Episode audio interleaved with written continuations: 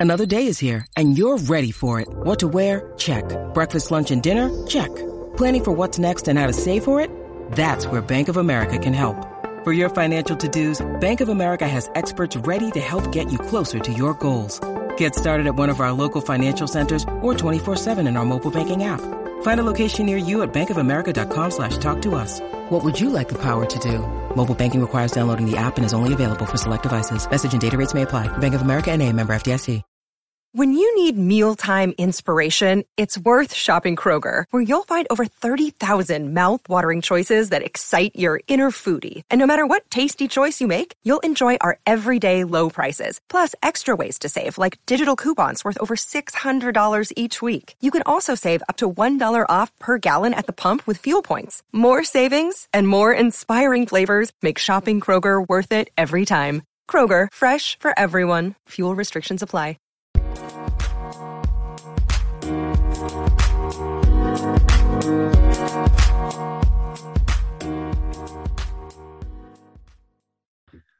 And we are live with the Standing Room Spartans podcast. Your host, Kevin Parker, your co host, Scott Martin.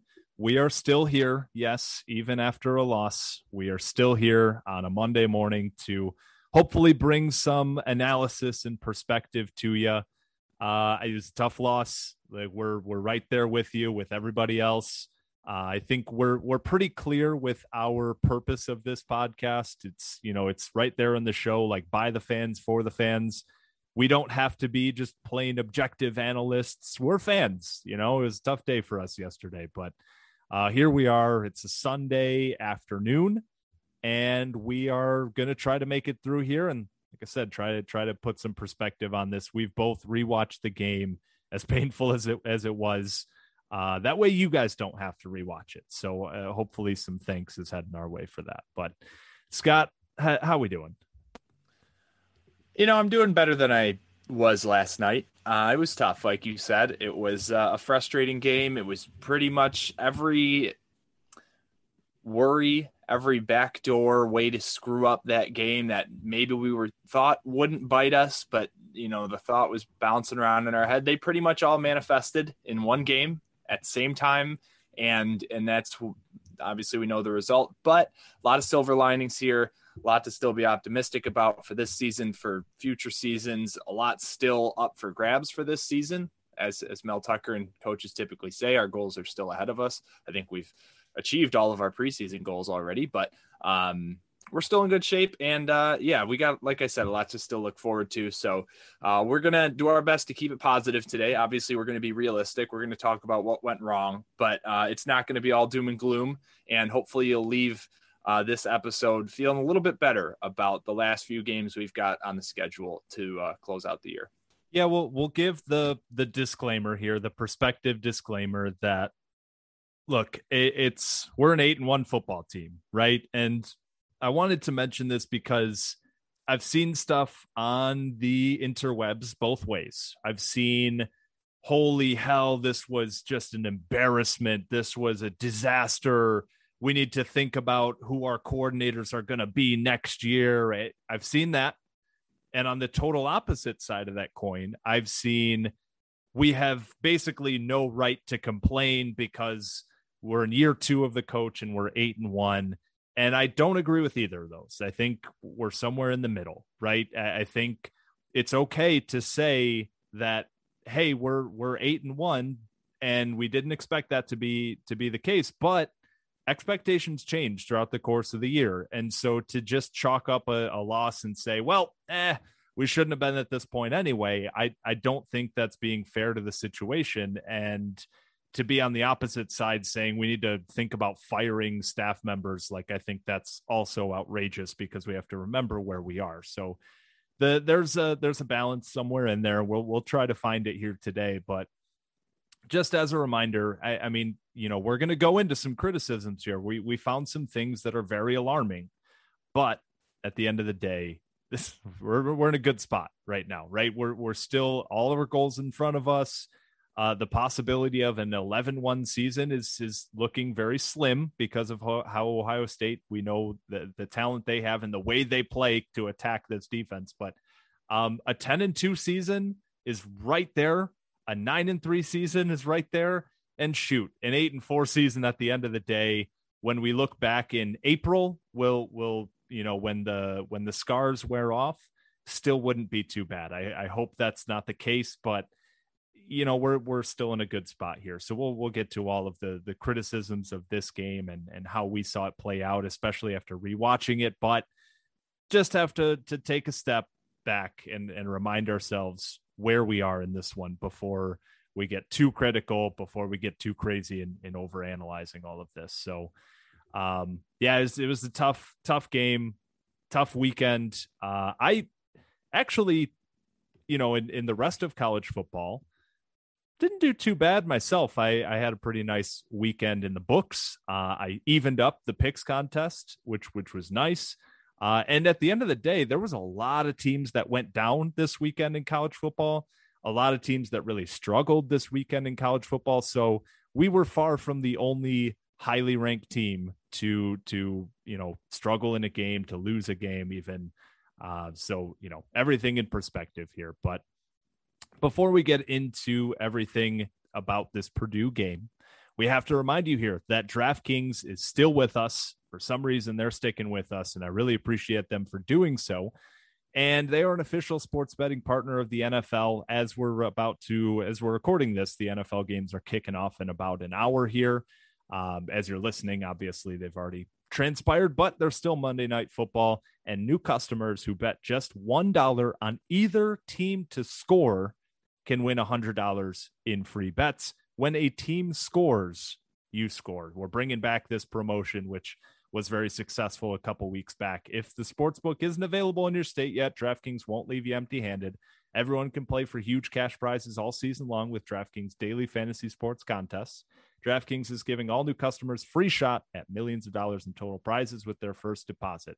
Download the DraftKings Sportsbook app now. Use promo code TPPN for the Pigskin Podcast Network, of which we are a proud member. Bet just $1 on either team to score, and you win $100 in free bets if they score. You score with promo code TPPN this week at DraftKings Sportsbook, an official sports betting partner of the NFL.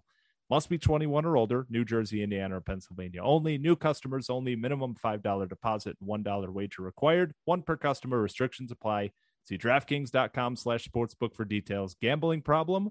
Call 1 800 Gambler. Scott, as we are recording this, I'll, I'll set up my day for, for the people at home. Uh, I woke up this morning, had a cup of coffee, I watched the game, and it wasn't great. I was in a I was in a bit of a mood. I went to the park with with the standing room puppy, walked around a little bit, got some fresh air, got some some clarity, got some realization came back. I had another cup of coffee, and now we're recording this podcast. So I, I, hope that there's a zen about me, but maybe this cup of coffee just completely eliminated that. Uh, but I don't know, man. Where where do we want to start with this thing? Uh, obviously, you know, if if if you weren't watching, if you were living under a rock, the 40 to 29 loss in West Lafayette. I mean, I think you start with what went wrong. A lot went wrong yesterday. It led to a loss, and um, we haven't had to answer that question um, yet this season. So let's talk about it. I mean, going into this game, there were, like I, mentioned at the top of the episode, there were things bouncing around the back of our heads typical trap game stuff, right? Are the guys going to be focused? Are we going to have stupid penalties? Are we going to give up turnovers? Are we going to, is the pass defense finally going to break instead of just bending all season? And, you know, are these injuries going to, going to bite us going into the week? I think the only one we really thought was going to have a big impact was, or that we knew about was Jalen Nailor, um, likely being out. We get to the field and uh, Jarrett Horst is out and um, our first field goal or point after try, we find out our our top kicker's out, who's, who's about to break the. You mentioned it in the pregame or the the uh, preview show that he was about to break or is about to break the MSU all time scoring record. He's nine points back right now, and he doesn't show up. So all those things, you know. I guess last week we were looking at them and we were just kind of saying we trust Mel Tucker to have these guys ready despite all that. And and on top of that, obviously we're coming off a big emotional win against a rival um, the biggest win a lot of these kids have had in their entire lives. So there was a lot playing against us, and we decided to overlook it and say, you know what? We trust Mel Tucker. It's not going to happen to us, and it happened to us. And trap games are real, and you know it lives deep in the psyche. Trying to shake all that. It's not just hey, I'll stay focused at practice practice this week. It's it's something deeper. It's it's it's hard to avoid, and and it it came up and bit us in this one. Um, but yeah, I mean, I think that the most glaring, obviously, thing that that bit us was our pass defense. And watching the game live and watching the game again this morning, quite frankly, I don't have an easy answer to what went wrong there. It looked like it looked like we had nine guys on the field. It looked like they had no idea where to be we you put something up on Twitter that a lot of these passes, you know, if you look at where the defense is when the quarterback decides where he's throwing the ball, he's got three, four open options. I mean, it was it was awful. I mean, there's no there's no good softening word. It was a terrible performance defending the pass. And it's you mentioned how Ohio State likes to play. It's scary for the future, but it's not like it was something we didn't see as a possibility right? Uh, we didn't necessarily think Purdue had the same juice in the passing game coming into this game that they've had in years past. But um, yeah, I mean, as you watch that, Kevin, specifically trying to defend the pass, what what caught your eye? Um, well, first, yeah, uh, Aidan O'Connell on third down was nine for 13, 159 yards and a touchdown, eight conversions out of 13 attempts when he was throwing the ball uh, they got everything they wanted. And like you said, it, it was, I, I'm glad you brought it up because the, the reality was when we were watching this live, obviously we were texting back and forth and we have, we have a group of all Michigan state guys that were, we're all yelling and complaining. And the vibe during the game was David Bell is killing us and we need to double cover David Bell. Do whatever you got to do to stop David Bell. The reality after rewatching it was if David Bell wasn't going to beat us, somebody else was. And if you were going to put two guys on David Bell, that would just leave another guy that was wide open. I mean, their tight end was killing us. Their other wide receivers were were beating us at times, but at times it wasn't even a situation where they they got a chance to beat us because there were three or four wide open options and David Bell was was the first look. So he was the one who got the ball. There were guys running down the field wide open. There were guys running underneath wide open. There were guys running at the sticks wide open. Over the middle on the outside it it didn't seem to matter. And the the thing was you could put this into one of three reasons i think. You could say that a it was a bad scheme you could say that B, our defensive backs were just not talented enough. Or you could say C, uh, the the defensive backs just didn't understand their role in the scheme. And I think it's maybe a little bit of all of them. I, I, think David Bell is a really special player. And when you're asking guys to match up with him one on one, it's a really tough job. And maybe we just didn't have the guys to do it. Um, I, I, think on the scheme side, people have poked holes in it all year and saying like, "Hey, this isn't sustainable." Uh, the the way that we're letting people beat us underneath and nickel and dime us down the field, you know, eventually it's going to get us. Uh, you you could argue that, and then on, on the third side, there were multiple times where we were rewatching this thing where guys just very obviously didn't understand their role or or thought that their role was different. There was a long catch by David Bell down the sideline where Charles Brantley was he was playing and he thought it was cover two. I mean, he was sitting in that flat zone and he watched David Bell run right by him and didn't bat an eye because he thought he had safety help over the top. It was clear and obvious in, in rewatching it and watching the replay. It wasn't a matter of of Brantley just getting beat in coverage. It was a matter of he didn't think that was his responsibility. So he let David Bell run past him thinking there's a safety there. Well, there wasn't. And he went for some 40, 50 yards on that play. There was another one where Chester Kimbrough, clear as day, it was cover three. When they, they showed the replay, you had Angelo Grose rotating over top to be the single high free safety. You had Xavier Henderson rolling down to take the flat. and Chester Kimbrough was responsible for that deep third. He gets he's playing press coverage on David Bell. He gets toasted off the line of scrimmage. Bell beats him over the top. It was that one in the fourth quarter where where he catches it, runs, spins around, guys are falling all over each other. So there were multiple situations where the guys just seemingly didn't understand their role in the scheme. So it, maybe it was a little bit of everything. It was one of those three options, but man, the the passing defense was really alarming. And when you're looking at our schedule ahead, the next two weeks of Maryland and Ohio State, I really hope that we get this thing figured out. Uh, but like you said, injuries played a key role in that. You know, we're we were down a couple guys. Uh, obviously, when you're looking at even on the defensive line side, Simeon Barrow getting ejected in the, in the middle of the game. He's he's a guy who usually provides some pressure on the quarterback that we didn't have. Um, it was just an all around disaster on the side of trying to defend whatever Purdue was putting out there on offense. It seemed like Jeff Brohm was was five steps ahead. Every play call he had was perfectly timed. He knew exactly what they were trying to run. He had guys wide open on third downs, on screen passes, on deep balls, everything that he wanted, he got. And it was just one of those like it was a perfectly planned game by by Jeff Brohm. It was a perfectly executed game plan by the Purdue quarterback Aidan O'Connell.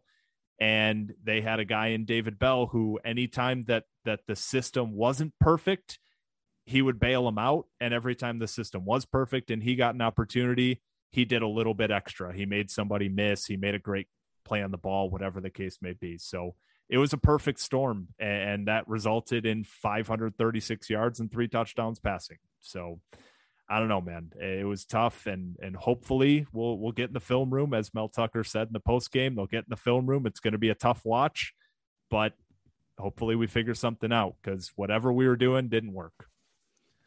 Yeah, so you have that. I think you summarized it. I don't really have much else to add to that. I mean, it, it, was it was it was terrible. Like I said, it felt like we had nine guys on the field uh, the whole game. The pass rush didn't get home, which did not help at all. Um, they had like two sacks on broken rollout plays, but other than that, they really were giving O'Connell as much time as he needed, and most of the time he was getting rid of it one to two seconds anyway. Um, it, it stunk, but that was not the only nail in the coffin. If that was it, and we played everything else perfectly, I think we still would have won this game. Um, you had we mentioned the injuries. Nailor, you could see we were going for deep ball looks and never even really tried. I think we tried once and it was an overthrow on a long play action. Um, you had the the Horst injury. I mean, in both the running and the the passing game, we were trying to go deep and Thorne didn't have any time. It turned into broken plays time after time after time. And when we did decide to go shorter and quicker, it started working. When we went up tempo, it started working. For whatever reason, we didn't stay in those, uh, which was frustrating. I, I honestly, I don't think I know enough about football to really just chalk it up to the play calling stunk because the play calling looks great when guys are making plays. The play calling looks terrible when guys aren't making plays. And sometimes it's really hard to distinguish between execution and play calling and what's um, really holding us back. But it did feel like we were trying to push things that weren't working throughout the game and, and didn't really get away from them, especially on the offensive side. But so you felt that Horst injury. The running game was there, but the game script got ahead of us so quickly that we kind of had to bail out of that. And I mean, yeah, Kenneth Walker at 150 yards, and even Payton Thorne was making plays with his legs, but we just didn't have enough time to stick to the running game with the way that that game was progressing. Um, it was the game script itself was terrible. We start with the ball, we fumble, and immediately Purdue comes out with a short-ish field and gets on top of us. Um, and we had a couple turnovers. I mean, that fumble from Kenneth Walker hurt. I'm not sure it was a fumble, but they called it on the field. And I think in the review, they made the right call to stand with what they called on the field. We had a critical interception late in the game, right on the goal line, basically our last gasp in the game. And again, was it an interception, simultaneous possession? I don't know, but I'm not going to sit here and chalk it up to those. I mean, the DB made a great play. I think it was probably a pick. And um, I think with that, really quick, because I saw a bunch of people complaining about it. Like at the end of the day, if you are, if you're really complaining about a rule that I have always kind of thought was dumb in the first place, but like you're you're you're arguing that the guy that made a play on the ball and came away with the ball in his hands, right? You're saying that that should have been a catch just because of some formality in the rule book like what do you uh, what are you really complaining about at the end of the day? DB made a great play. He come he came away with the ball and we just got to live with the result I I don't think I've I saw fans complaining about Twitter, or uh, complaining about the refs on Twitter. Uh, luckily, Mel Tucker in his press conference basically took took uh, command of that and said, "Hey, we're not blaming the refs. Uh, maybe there were a couple calls that didn't go our way. We're going to send those to the Big Ten office and and hopefully get a get a good answer on on what we need to do next time." But yeah, if you're complaining about the refs after this one, you, need to take a look in the mirror because because the refs didn't throw for 540 yards. Yeah, and, and look, a lot of the other calls the refs made were good calls that on boneheaded plays by us. You had the Duplain trip that thankfully didn't bite us. We ended up scoring on that one, but it was a trip. You had the back to back personal fouls. You had with Kimbrough body slamming the guy 50 50 call, but like I don't blame the ref for calling it. If that's our receiver, we're asking for that flag. You have the Barrow targeting that was a targeting. Uh, he dropped his head. I mean, you hit him with your face mask, it's not a penalty, but he dropped his head and he slammed his for his top of his head into the quarterback, and that was the right call too. It was just, and that's what we talk about trap game focus, right? Like those little things happen when your guys just have five or ten percent less focus in a game, and and that's how it manifests. And this game was close the whole time, um, but Purdue had a little bit of an edge on all those 50 50 plays last week. I mentioned there's five to 10 ga- plays in a game that determine the outcome. And Purdue was ready for those plays when they happened and they made those the, the plays that they needed to to put themselves on top and to keep themselves on top. And we just didn't quite have the juice didn't have the magic um, and and it showed. And again it, you know it's interesting with our offense. It really it's it's touchdown or three and out. And it that continues to be the case. If we get one first down we usually move the ball. Um, and it, i mean that third quarter three plays touchdown and then two straight three and outs and then the game was basically out of reach. And uh, yeah purdue just did what they needed to uh, to stay ahead. And uh, credit to them honestly. I mean as frustrating as this game was purdue showed a lot in this game to keep their head on straight. We fought back. You know they were up 21 to 7 late in the second quarter. By middle of the third quarter it was a tie game and they just put the gas pedal right back down again. And um, you mentioned an extraordinary game plan by Jeff Brohm to neutralize everything we wanted to do. They gave us the run game, and it still didn't matter. Um, yeah, it was it was a well played game by Purdue, and we just got beat. Yeah, I, I mean the the offensive side again. It's it's frustrating, and I think this is like a call to action for for people out there because I see a lot of this just in general as a football fan who's who's interacting with other football fans, be it Twitter or at the bar or talking to your friends or or whatever, and it's just people screaming buzzwords into the void and saying like we need to make adjustments. Where are the adjustments? We need this. We need this and I just want, before you say something like that, I want you to give a recommendation. It could be wrong, it could be right. I don't care. But it's it is really just annoying when people are just yelling stuff like make adjustments. It's like, okay, what adjustment do you want them to make? Do you want them to do more play action? Do you want them to do more quick game? Like at least give something, right? Because you're just yelling into the void about making adjustments. And so for me, I I sat and I was watching the game and I thought, man, we're not making any adjustments. And I thought to myself, like, okay, what does that mean? What do I want them to do? Uh, and and I think what I came away with that the the thing that frustrated me the most, and if you put me one on one with Jay Johnson right now, and he said, "Hey, I heard you were complaining about me. Like, what do you think I could have done differently?" I first of all, I probably would have said like, "Well, I'm an idiot, so don't listen to me." But then I I would have said that there there didn't seem to be an adjustment to the to the players we didn't have available or to the players we did have available because I mean you you touched on this earlier and to to kind of bring it back there Uh, Jalen Nailor's not available. J- Jarrett Horst isn't available, and it seemed like the the the offensive coaching staff and the play calling was geared towards a game plan which had Jarrett Horst and Jalen Nailor available. There was a lot of just we were trying to throw something deep, and the the offensive line protection wasn't there. And whether it was George Karlaftis or somebody else was was getting home quickly and too quickly for Payton Thorne to find somebody opening up downfield. And when you have receivers that aren't Jalen Nailor and have that kind of game breaking ability to to get past a defender, and when you have an offensive line who struggles with protection, that's just not a good way to go about things. So I, I didn't see a whole lot of adjustment to that. I would have liked to see more quick game, more tempo, like you mentioned earlier. I think once we went there, it started working, and it wasn't just late in the game. It wasn't just the garbage time drive, or earlier in the game as well.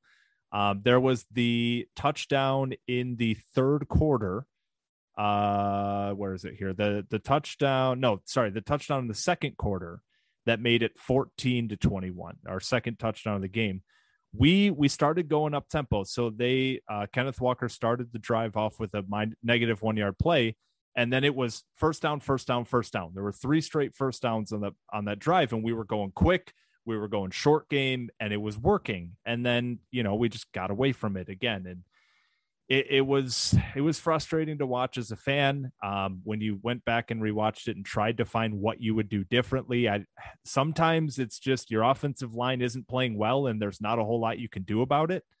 Um, but I don't know. You, you mentioned Payton Thorne. I would I would like to see him, you know, use his legs a little bit more. We saw some of that today. It seemed to be working. Let's see if if we stick with that in the future. But it just didn't really seem like we were adjusting to the personnel we had available. You know, Montorie Foster is not Jalen Nailor Uh, Tre Mosley, especially, is not Jalen Nailor He's good when you get him underneath and you get him on some quick concepts. He's a good route runner. He's got sure hands, but he's not going to beat you deep. And it seemed like we were running a game plan that was assuming that Tre Mosley could get deep, and, and that just wasn't the case. So, I don't know. Uh, Kenneth Walker still had a pretty good day, like you said. I think the Heisman Trophy is still in his uh, in his windshield if he's looking at that as a goal. 146 yards and a touchdown, two catches for 20 yards.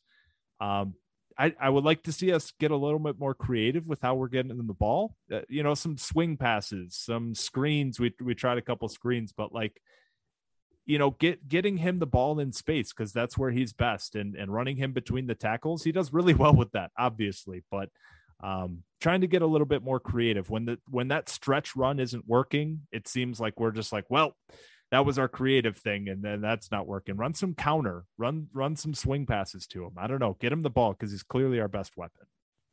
Yeah, I mean the guy had a quiet 150 yards. Yeah, on the ground. You know, I mean but at the end of the day, I don't think the offense lost this game. They they scored four touchdowns, almost had a fifth. Uh, they were getting desperate down there, and would have had a you know a field goal. Could have had another field goal. I mean, they easily could have put mid thirties uh, yesterday, and and that should be enough against this Purdue offense. I think this one's on the defense. I mean, it's on the whole team. It's a team game, but you know that we couldn't stop their pass, and then a few other little things bit us where it hurt, and and this is what we're left with. But um, I have I, think there's I have a, a I have a two part question here. Well, I want right. to get to something, but um, what was we? You know, we'll talk about it later on as well with like a play of the game or something. But I, I want to know from your side what two moments in this game. I want to. know I'm putting you on the spot a little bit here, but one moment where you at watching it live were like, okay, we we re, we either we're gonna win this game or Oh, okay, now we're we're putting ourselves in a spot where we we could win this thing.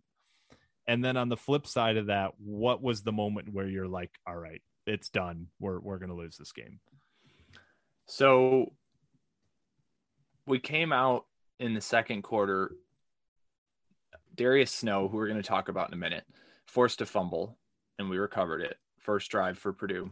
They did the same thing on us in the first half. We did the same thing. We we got the possession back three plays touchdown. Uh, that was the Payton Thorne QB draw 32 yard touchdown run, tie the game.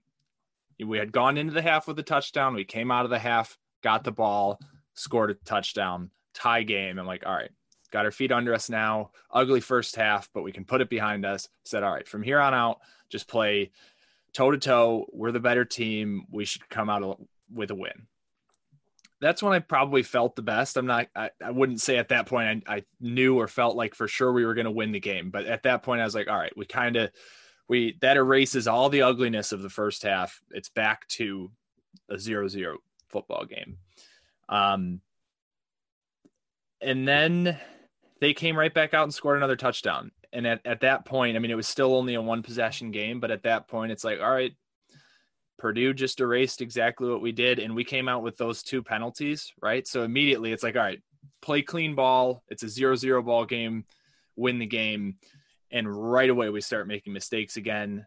And they score a touchdown. And it just didn't feel like we had it. And then and then the next play, really the moment was the three and out on the next drive. Three yard run, zero yard run, incomplete pass, punt. Yeah, that give Purdue the ball back. That Purdue touchdown that you mentioned too, like they got to the Michigan State 33 yard line without doing anything. It was yep. just penalties at you know they they returned the kickoff and then got two penalties and they're already in scoring position and yeah, that was the moment for me too, where I'm like, all right, well, everything great that we just did to get ourselves back in this game, we just threw it all in the garbage. And especially once they punched it in for six, I think if they would have gotten a field goal there, and it was like, all right, hey, we we had these dumb mistakes, but we still held them to three. They would have okay, we're we're still in good shape there. But once they punched it in, it was just it seems like whatever we're doing well, they match it and whatever yeah. we do bad, they capitalize on it. Yeah, I mean, you look at after after that touchdown, we have a three yard three and out after Purdue's um, fourth touchdown. We have a three yard three and out. They get the ball back. They go incomplete one yard. We force a third and nine. Here's your chance. Here's your window. 50 yards to David Bell on a blown coverage and then three straight incompletions and they kick a field goal. So it was it was literally it was one mistake, they get more points. And then we have a 5-yard three and out. Uh, and then they get the ball back and they go, that's when they start. I mean, they're up 13 at that point. They start chewing the clock. Our, it looks on paper like our bend don't break starts working because they had four straight field goal drives. But at the end of the day, they were getting down into the red zone and running the ball, trying to keep the clock running. They probably could have scored more. Um, so yeah, I mean that the middle of the third quarter, we came out, tie the game. Purdue comes out and just puts the puts the foot back on the throat, and uh, we had a, I mean, we had a glimmer of hope in late in the fourth when our offense moved down in five plays, scored again, but Purdue was just ready for it. They were mentally the stronger team, and uh, yeah, we couldn't rebound. So that's what went wrong. Everything really. The offense played an okay game. The running defense did fine against a bad running team. They did what they needed to. They shut it down, but the passing defense and other mistakes uh, led to a loss. But I think there's, I mentioned I was in a decent mood when we started this. There's a lot to be optimistic about here. Okay. One, we have one loss, which is way ahead of where anybody thought we would be. Kevin, you and I both predicted this as a loss going in. I think I had kind of forgotten about that until at least last week, if not when we actually lost. But it, I wouldn't say this was not expected at all. Preseason, we both predicted this. We have one loss. I we can still make the playoff if you're somebody who's desperate to keep that thought alive and we can still win out and make the playoff. I, I don't think it's the most realistic thought process but it's still fun. Um, and we have a group of young players who i am i'm just really really really excited to watch. We mentioned charles brantley last week. He didn't single-handedly win us the game but he made a, a couple enormous plays last week to help us win that game and we were giving him a lot of credit after that uh, he had a couple mistakes yesterday, but he was our best corner yesterday. He was the only one who could slow down David Bell at all, who could stick with him in man coverage, who could stick with him on a deep third and, and, make plays on the ball. He was hurt like basically the whole fourth quarter. I think his shoulder was separated and he was still out there against David Bell. Again, one of the best receivers in the conference, if not the country, making plays. And he is going to be the best corner we've had in a long time. I'm confident. That, I mean, this dude's 155 ish, soaking wet, and he's out there against solid Big Ten wide receivers going toe to toe. Yeah, I, yeah. I mean, you mentioned it, and and I hope people understand what we're saying here. Like the pass defense in general as a whole was bad, but that doesn't mean that each individual player was bad. And like you said, Char- Charles Brantley to be going toe to toe with a clear cut NFL wide receiver, one of the best wide receivers in the country, and to do so as a true freshman with a clearly separated shoulder. It it was really impressive. Just the guts, the every time he he went down on the field, you could see him just kind of holding his arm or just kind of his arm was just dangling next to his side. Like it was a really gutsy, impressive performance by him. A couple pass breakups. There was a really nice play he made in the end zone against David Bell after giving up a big play. Like the the way that he just kind of kept fighting and kept getting right back up, and, and it was it was really impressive. Yeah, so him, I mean, we talked about how fun it's going to be to watch him and Andre Anthony go head to head the next few years. Just keep an eye on the kid. I mean, I don't know if his shoulder is going to limit his playing time throughout the year. I think he probably has a history with that shoulder because he's been wearing that shoulder brace all year. This isn't a new thing. So hopefully um, it doesn't, you know, get in the way of anything long term. But if, if Zero's on the field, just watch him because it's going to be fun. Um, Darius Snow, exceptional. I mean, I'm so excited to watch him. He's going to be another core player, whether he stays at the nickel or moves up to a you know strong safety to replace Xavier Henderson next year. Wherever he is on the field, he just makes more and more and more good plays. He forced the only turnover that we forced, forced and recovered, and recovered it. Um, and he had a tackle for loss. He had a couple other run stuffs. I mean, this dude's all over the field. He clearly understands the game. He's clearly got instincts. He can play in coverage. He can play against the run. Um, awesome, awesome player. Again, he's a he's a redshirt freshman, so he'll be around for a while. Um, I thought, I mean, maybe I'm I'm giving away a little bit of our player of the game for later, but I thought he had a phenomenal game. Probably our best defensive player. Just down in and down out throughout the game yesterday. Yeah, he had a he had a Xavier Henderson game, right? 13 tackles, 11 solo tackles. Most of those were out in space. Uh, a tackle and a half for loss. He, he was all over the field making plays as he has been for the last three, four weeks. So that that's an exciting piece that to build around in the secondary. And we we were kind of talking before we started recording do you keep him in the nickel spot where he looks really comfortable and productive? Do you have him replace Xavier Henderson at the strong safety spot? Uh, that's going to be an interesting storyline that we'll be following this offseason. But uh, it, it, before we get to that, he's playing some great ball and, and deserves to be recognized. Uh, absolutely. I'll, I'll throw out a, another guy on the offensive side, somebody we we've been waiting for and – and maybe Mel was just waiting to to bring him out against his former team. Maliq Carr only only a couple plays here, but we, you know we've seen him pop up here and there on the field. He's he had one catch against Michigan.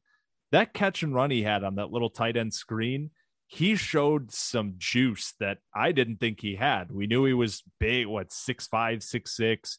We knew he could jump.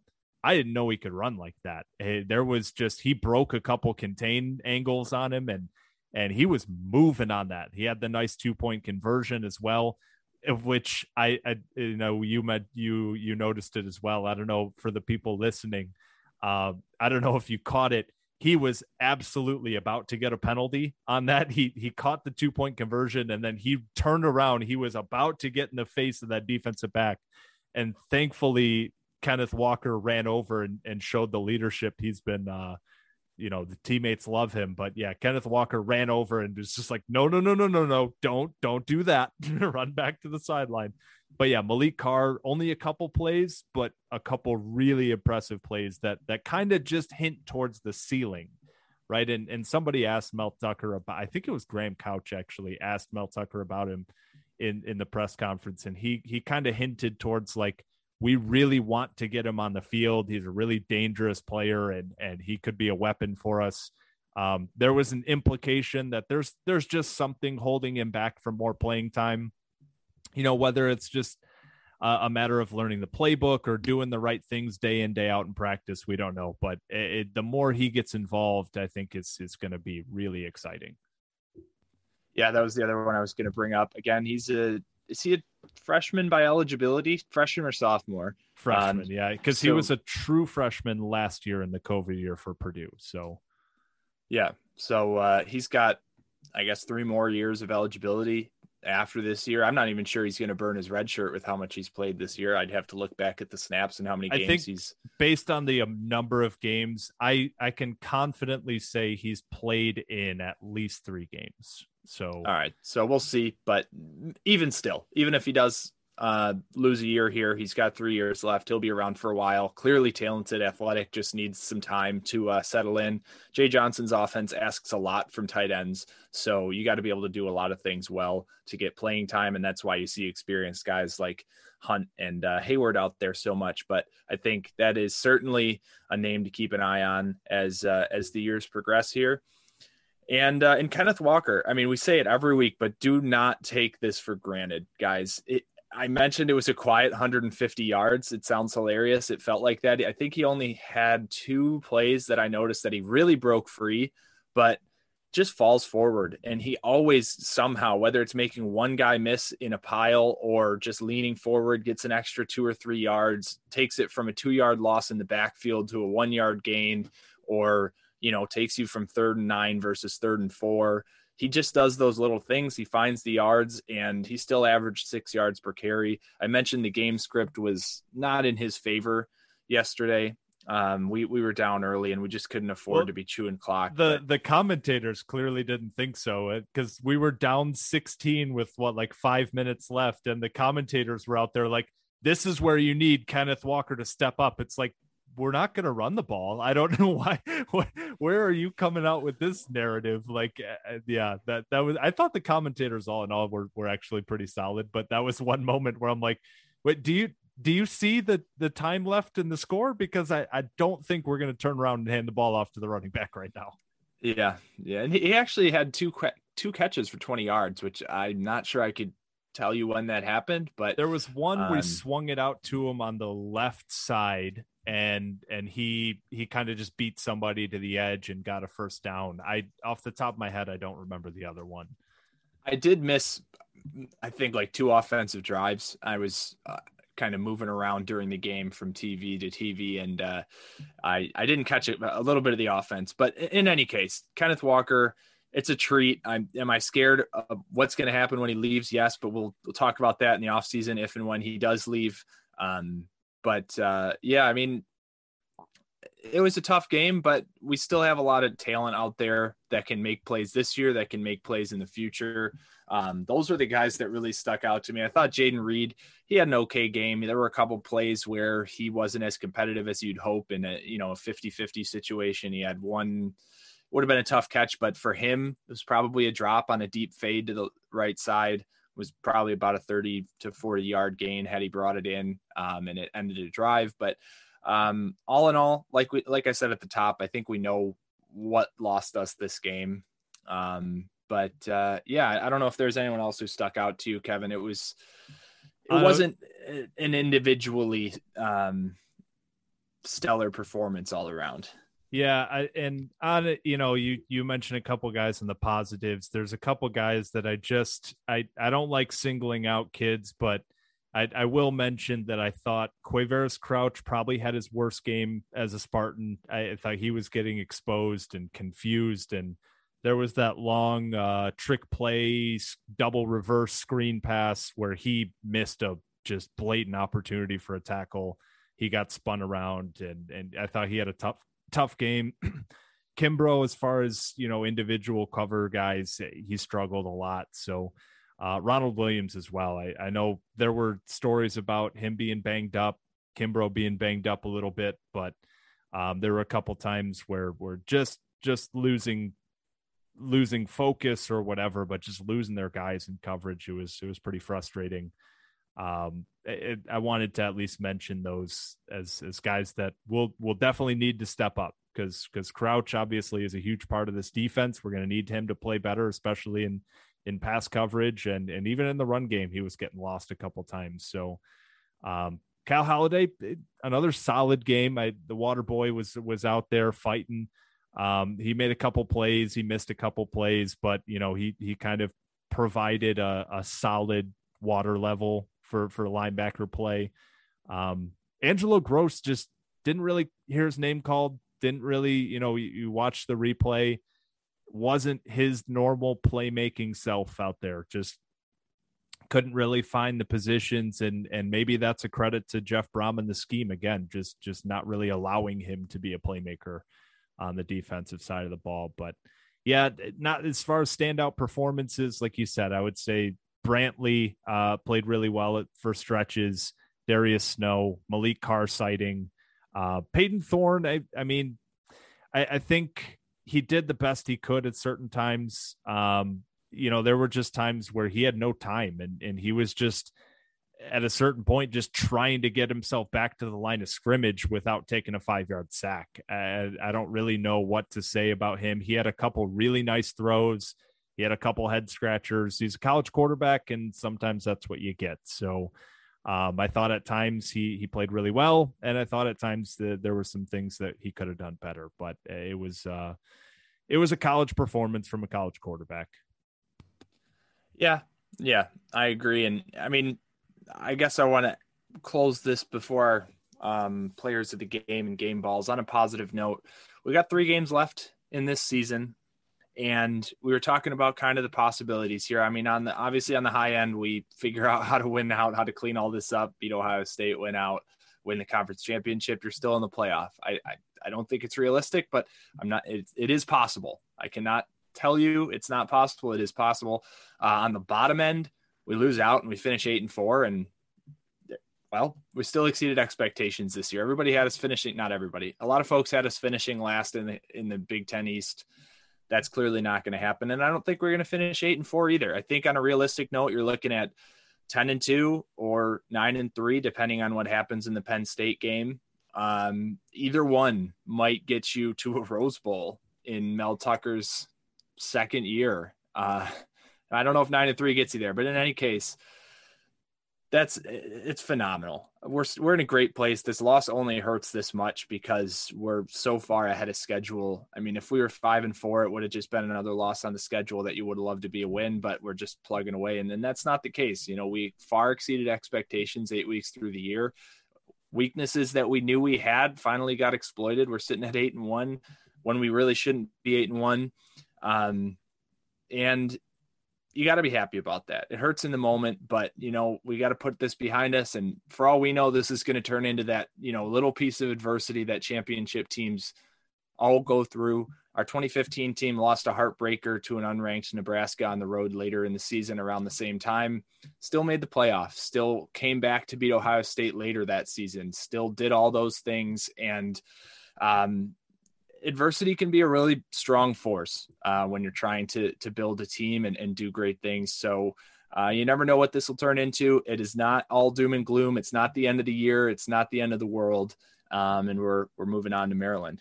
Yeah, and, and the other thing to remember too, this is a it's a pretty good Purdue football team. They're already bowl eligible. They already have six wins. They obviously beat Iowa on the road. They beat Nebraska on the road, who we know is is win loss wise is not great, but on the field, we know Nebraska is really tough. They played Notre Dame really tough. It's it's a good Purdue team, and um, it, if we're looking at this in like the the fan trying to twist it optimistically, however you can, um, to me there is something positive about just getting the loss out of the way. You know, it's like it's just all right. That's done we the undefeated talk is done. We got the loss out of the way. Now let's just move ahead and focus on winning e- each individual game one at a time. And so maybe there's something to that. Maybe not, but I don't know. It is what it is. We lost a game. Kevin, if you're so Purdue's next game, I hadn't looked at their schedule until right now. They're traveling to the Horseshoe to play Ohio State.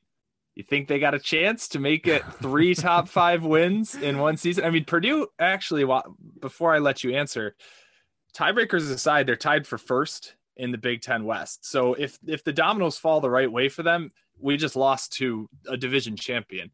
not saying that's going to happen. Just saying, like you said, it's not the worst loss. It's not a you know one in ten Purdue team of a few years ago or whatever. They're a good team. They've beat good teams, but Kevin traveling to the horseshoe Spoiler makers round three. Uh, I was just looking really quick to see if the if the lines were available yet for next week, and I don't think they are. Uh, because I was really curious what that one was going to be. Uh, I mean, realistically, the answer is, I guess, why not?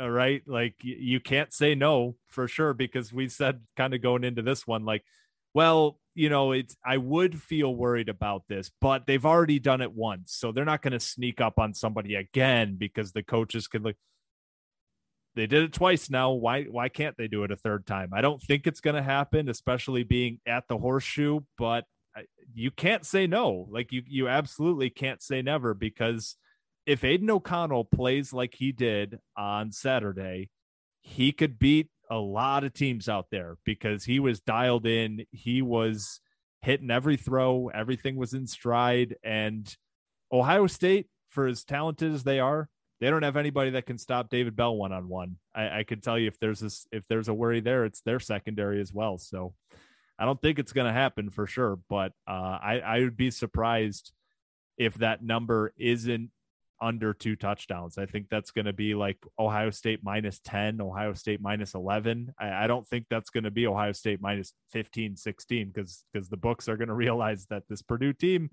is legit.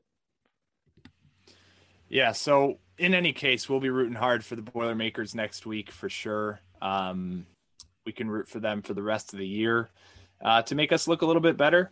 But uh, Kevin, are we ready? Players of the game and game balls. All right, we'll start with play of the game. Uh, it's kind of not as exciting when you're losing. I'm just noticing this now. It's like, all right, pick your favorite uh, play that didn't end up mattering. But Kevin, I'll let you start here. What was your favorite play in this? Game? Yeah, it's, it is a lot more exciting when you're picking from a multitude of plays that decided the win, right? And you're trying to determine which one was the most impactful towards this win. Um, or even if you know, just going back to like the Indiana game where it was just like there were a bunch of fun plays, so which one was now it's just like, uh, we have to pick one, I guess. Um, I'll go with I'll I'll go with I think what you know we we kind of say like every week it's like there's the obvious one and then there's the one you'll have to to try to find. I, I think that Payton Thorne uh it was like a little QB draw, ran it in 32 yards for the touchdown. He he even broke a I wouldn't say broke a tackle because he ended up falling from that tackle, but he took the contact and went another five yards into the end zone. We'll we'll say it that way uh, but showed a little bit of juice on that one and, and showed some open field uh, awareness. And I have to give a shout out because I, I wrote this down that to make sure that I did. Montorie Foster downfield blocking on that play was excellent. It was what allowed that play to go from a first down to a touchdown. It's a trend that we've been following all year. The wide receiver downfield blocking has been outstanding this year. And that's just a testament to those guys and and to uh, to the coaches for for getting these guys bought in, and Courtney Hawkins, the wide receiver coach, give him a ton of credit as well. Uh, but yeah, I'll, I'll go with the Payton Thorne QB draw, 32 yards for a touchdown that tied it up and gave us all hope at the start of the third quarter. All right, I was going to take that one, but I like uh, a little bit of diversity here. So I'm going to go with, uh, I guess, the best defensive play that I can think of, and that was Darius Snow coming in, punching the ball loose, making a big play when we needed it, jumping on top of it and getting the recovery as well. Um, we absolutely had to have a play in that moment. It put us back in the game. Very well could have been the turning point if uh, the dominoes fell the right way after that. He did what he needed to to get us back in the game and steal that possession back after we gave one up at the, beginning of the game. So, uh, Darius Snow, he looked strong. He looked solid earlier this year. Now he's really starting to make some some exceptional uh, plays that that are a little bit above and beyond what you'd expect from someone of his age and stature. And uh, yeah, really excited to see him him come along. And I'll start us off with player of the game too because it's going to the same guy. I'm going to give it to Darius Snow. I thought in a day when the defense struggled, all in all, he had probably the best game of his career so far, and he was a, a bright spot in a tough game. Um, I, a part of me feels like a defensive back shouldn't get player of the game in this game because of how ugly it was, but he was making a lot of plays. If everyone played with the same effort and was able to make the same amount of plays that he did, we would have come out with a win. So Darius Snow, excited to see him uh, suit up next week. Yeah, I'm, going to give it to the same guy. I think Darius Snow. I, will echo all the points. He played. He played really well. Uh, his open field tackling. He's money. It's it's really impressive. I as a honorable mention, just to to give another name, Kenneth Walker. I, I mean, he he just seems to keep this offense going. Uh, whenever we seem to need a play, he gets it. Fourth and two down near the goal line. Uh, he he hits the corner. He hits the edge as he's done all year. He gets to that sideline before anybody on defense, better than anybody I've seen in the country. Uh, he just has that neck for hitting the has that neck for hitting the juice at the right time. Uh, but you know, he just kind of kept us alive for stretches of that game, whether it was a big play to move the chains or or to get into the end zone on that play to to bring us down by one score going into the half. Uh, he's he's just continued to play outstanding football and you know, as much as this loss hurts uh, as a team perspective, if if we're looking at getting Kenny the Heisman as one of our big goals for this year, I think he he absolutely kept that alive this week. Like you said, 150 yards and a touchdown. It seemed really quiet, but that's a that's a heck of a performance to have as as kind of an off day that's a, a heck of a day to, to have in that context. So 1,340 yards rushing, 15 touchdowns so far this year. And Bryce Young at Alabama, he didn't really have a good game. They barely escaped LSU.